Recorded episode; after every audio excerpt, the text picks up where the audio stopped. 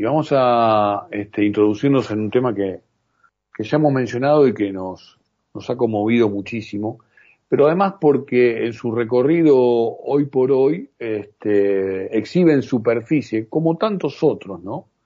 Eh, el caso de los femicidios.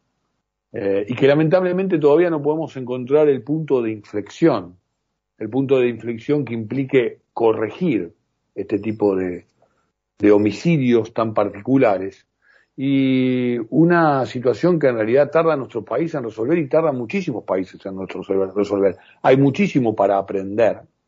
Y hay un rol que está cumpliendo muy fuerte el Ministerio de, de la Mujer y Género y Diversidad. Queremos ver hasta qué punto podemos empezar a corregir con algunas nuevas herramientas esta situación. Puntualmente, eh, todo esto viene a cuento a partir del comienzo del juicio en San Martín por el femicidio de Araceli Fules, eh, una joven de, de 22 años que, fue allá asesinado en su casa de, José León Suárez en 2017.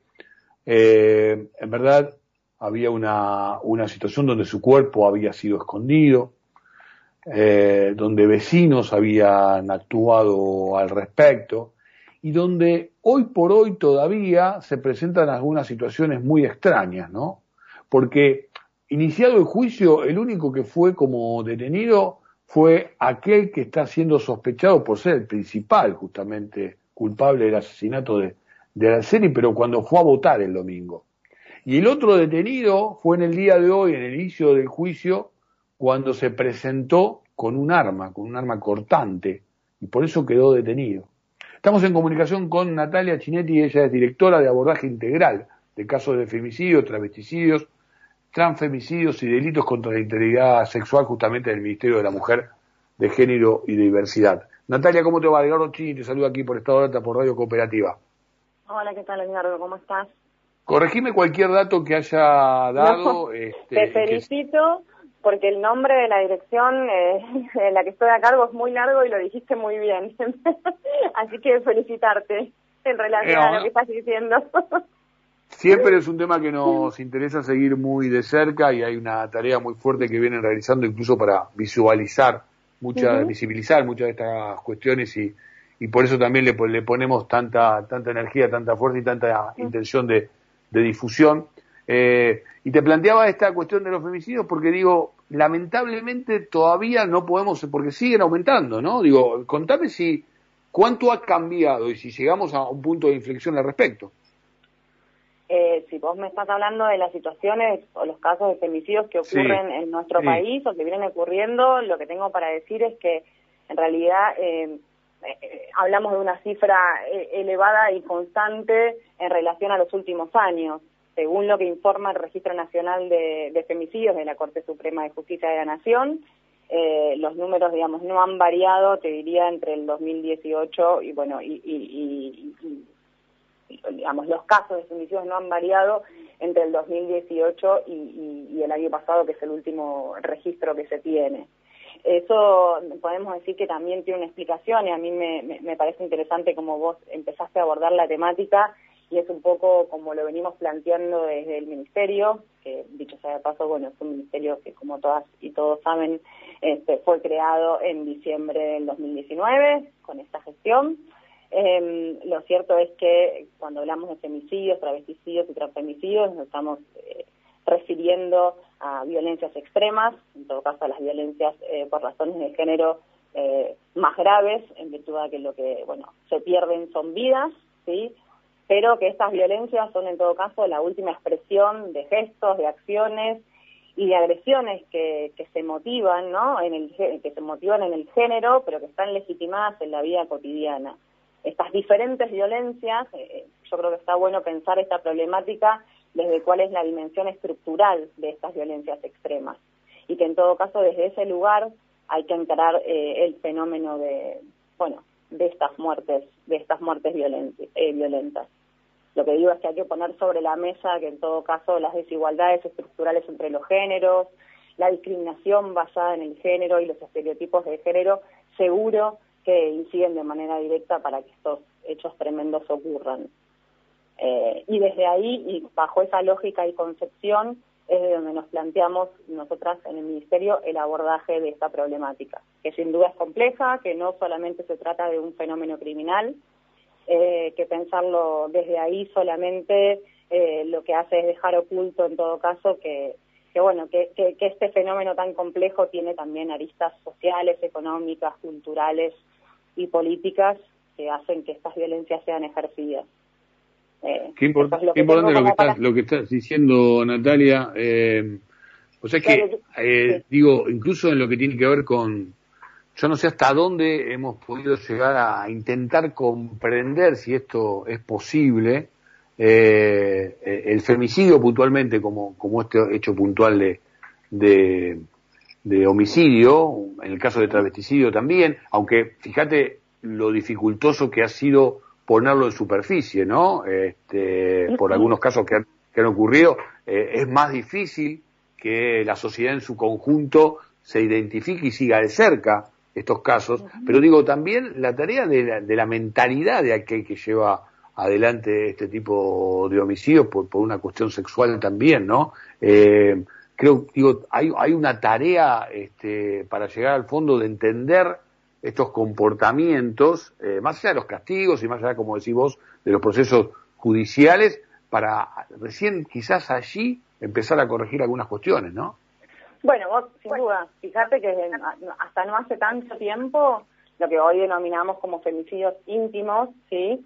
Eh, cómo eran presentados eh, o, vistos eh, por gran parte de la sociedad, como crímenes pasionales, ¿sí? Eh, como un crimen por emoción violenta, el famoso la maté porque la amaba, digamos, e, e, está, digamos...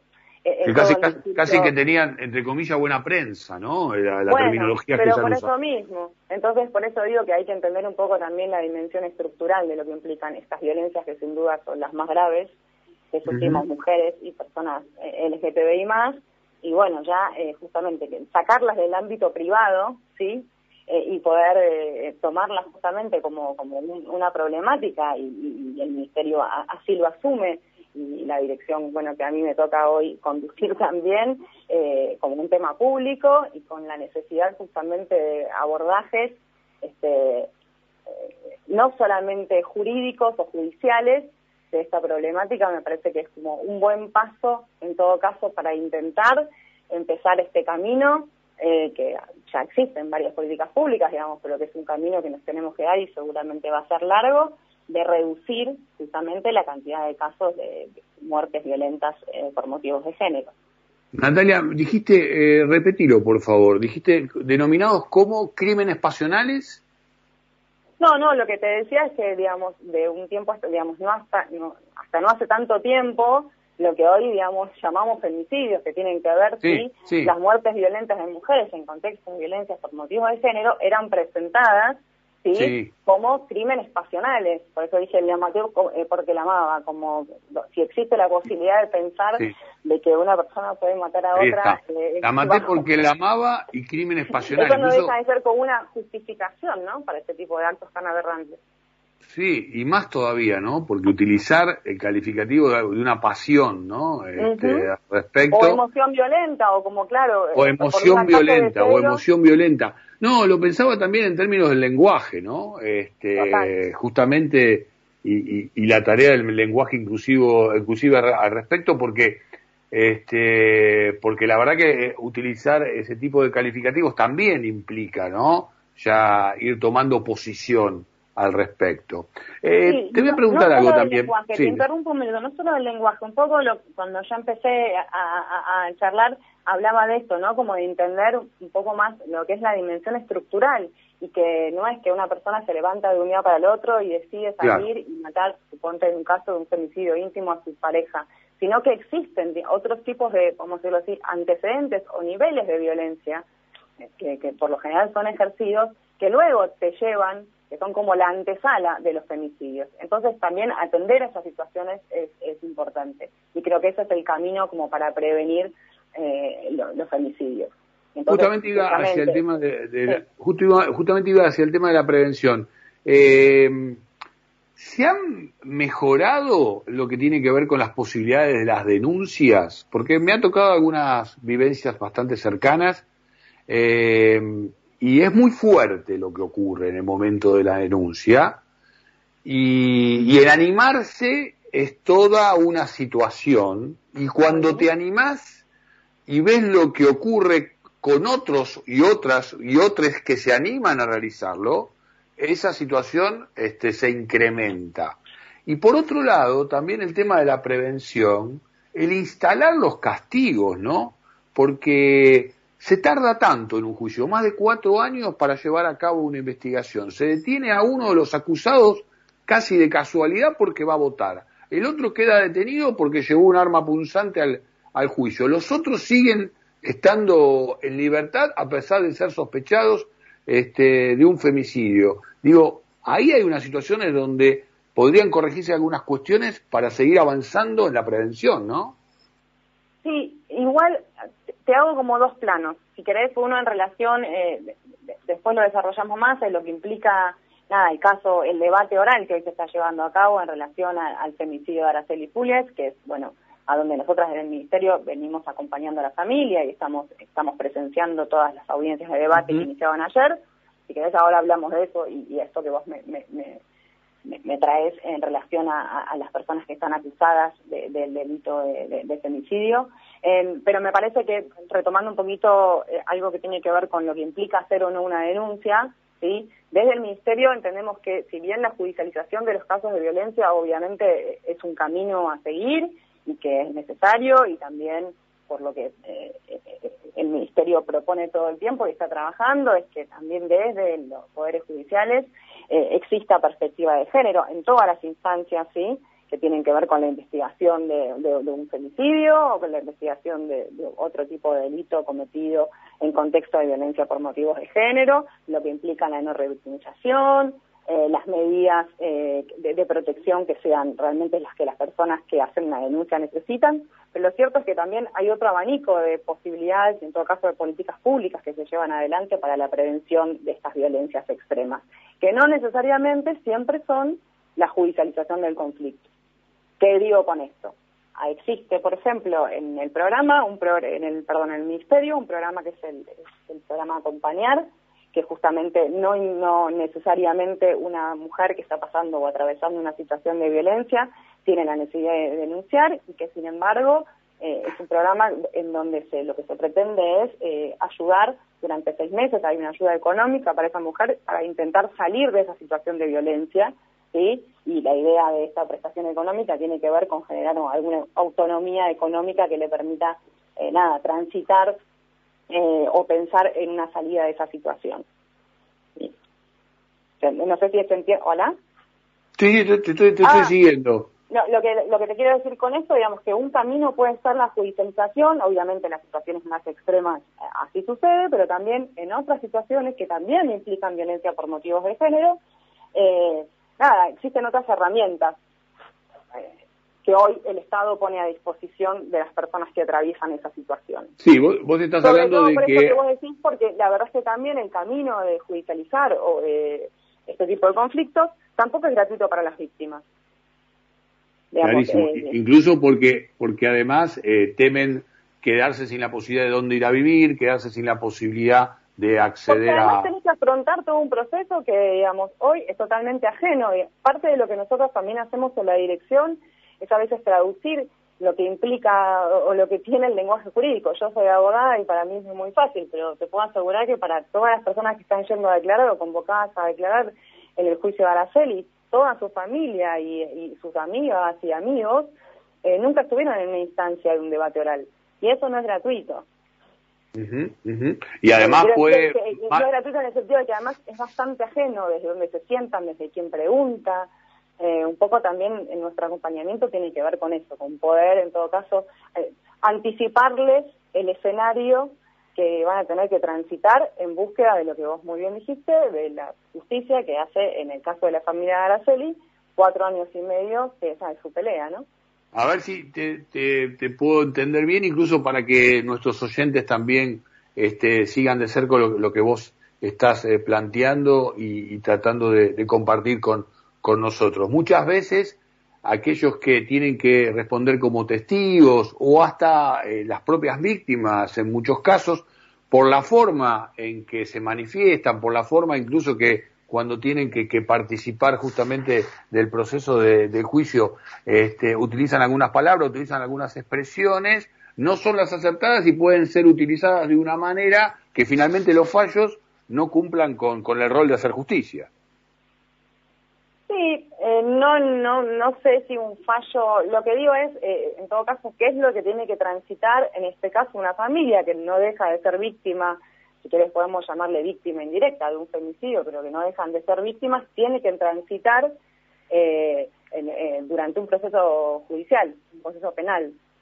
Digamos que es todo un lenguaje que por lo general para las personas es ajeno eh, y todo un escenario, esto, lo que implica hasta una sala de audiencia. Luego lo que suceda con los fallos ya forma parte, de, digamos, la fundamentación de los fallos es, bueno, ¿qué hace el Poder Judicial ahí? Claro, pero ahí también hay una tarea para hacer para, para recuperar la confianza, ¿no? Y por el otro lado, para, para lograr el temor a que no cometan eh, este tipo de, de crímenes, ¿no? Sí, sí. Allí también hay una tarea para realizar. Digo, por ejemplo, eh, los tiempos para llegar a juicio, ¿estos son los, los normales en cualquier caso o en el caso de los femicidios este, es como que hay que juntar más pruebas, tienen que comprobarse más hechos para que finalmente eh, ingresen en esta parte? Ya, eso la verdad que depende de cada uno de los casos, porque no, digamos, los femicidios lo que tienen en común es que son las muertes violentas de mujeres en contexto de violencia de género cometidas por varones, pero lo cierto es que las situaciones son todas muy dispares. No me atrevería a decirte, eh, si me preguntás, bueno, cuatro años y medio a mí me parece que es un tiempo excesivo en el caso puntual del que estamos hablando ahora de la familia Araceli. Pero bueno, si eso sucedió en virtud de que, bueno, no sé, hubo eh, mucha prueba para recolectar o mucha investigación que hacer en, lo que implica la etapa previa, que es la etapa de instrucción, podría ser. La verdad que me resulta como, bueno, eh, como mínimo excesivo. Pero bueno, eso depende ciertamente de cada caso concreto. Tampoco puedo eh, decirte cuál, cuál debería ser el tiempo específico de cada, de cada de la investigación de cada femicidio, porque depende del caso concreto. Y lo que sí quería comentarte en relación a lo que vos me preguntabas de los imputados, y de, creo que nombraste como el principal imputado, lo cierto es que hoy a juicio llegan siete personas, y las siete están, eh, a ver, por decirlo de alguna manera que se entienda, es acusadas por lo mismo, que es por un homicidio doblemente agravado. Entonces, no, no existe un principal o no sospechoso. En principio hay siete personas que llegan a una instancia de debate oral con la misma acusación. Y lo que ahora va a suceder entre el día de ayer, que fue el primer día de audiencia, y hasta el 7 de octubre, es que en el juicio oral se van a desarrollar determinado tipo de pruebas, gran parte testimoniales, para que luego tanto la, Fiscalía como la querella hagan sus alegatos y del mismo modo que lo hagan en los dos abogados defensores de estos 10 imputados. Eh, es cierto lo que vos decís, que hay uno de los imputados, o sea, todos los imputados llegaban a juicio libre, ¿sí? Quiero decir, sin prisión preventiva si bien en algún momento habían dictado prisión preventiva, luego la Cámara de, San Martín eh, resolvió que, bueno, hasta que no fueran declarados culpables, que eso, eh, digamos, eh, la primera instancia de la declaración de culpabilidad o no de una persona es después de un debate oral, justamente con el, con el veredicto que, que salga del debate oral, han llegado a la instancia del debate en libertad. Pero a raíz de determinadas amenazas que ha sufrido tanto la familia de Araceli como algunos testigos y testigas que tenían de que declarar en esta instancia, eh, se resolvió justamente el día domingo sí detener a uno de los imputados y en el día de hoy a otro. Pero es en virtud, vuelvo a decirte, a amenazas que sufrieron, que sufrió la familia de Araceli y otros testigos y testigas que están convocados a las audiencias de debate. Natalia, gracias por esta comunicación, gracias por todas estas aclaraciones, este, felicitaciones por el, por el laburo que, realizan. Recuerdo tiempos donde incluso este, se iban a hacer las denuncias y después ni siquiera había faltantes de botones antipánico. ¿eh? Este, Así que eh, en buena hora la, la, tarea que viene realizando el Ministerio también.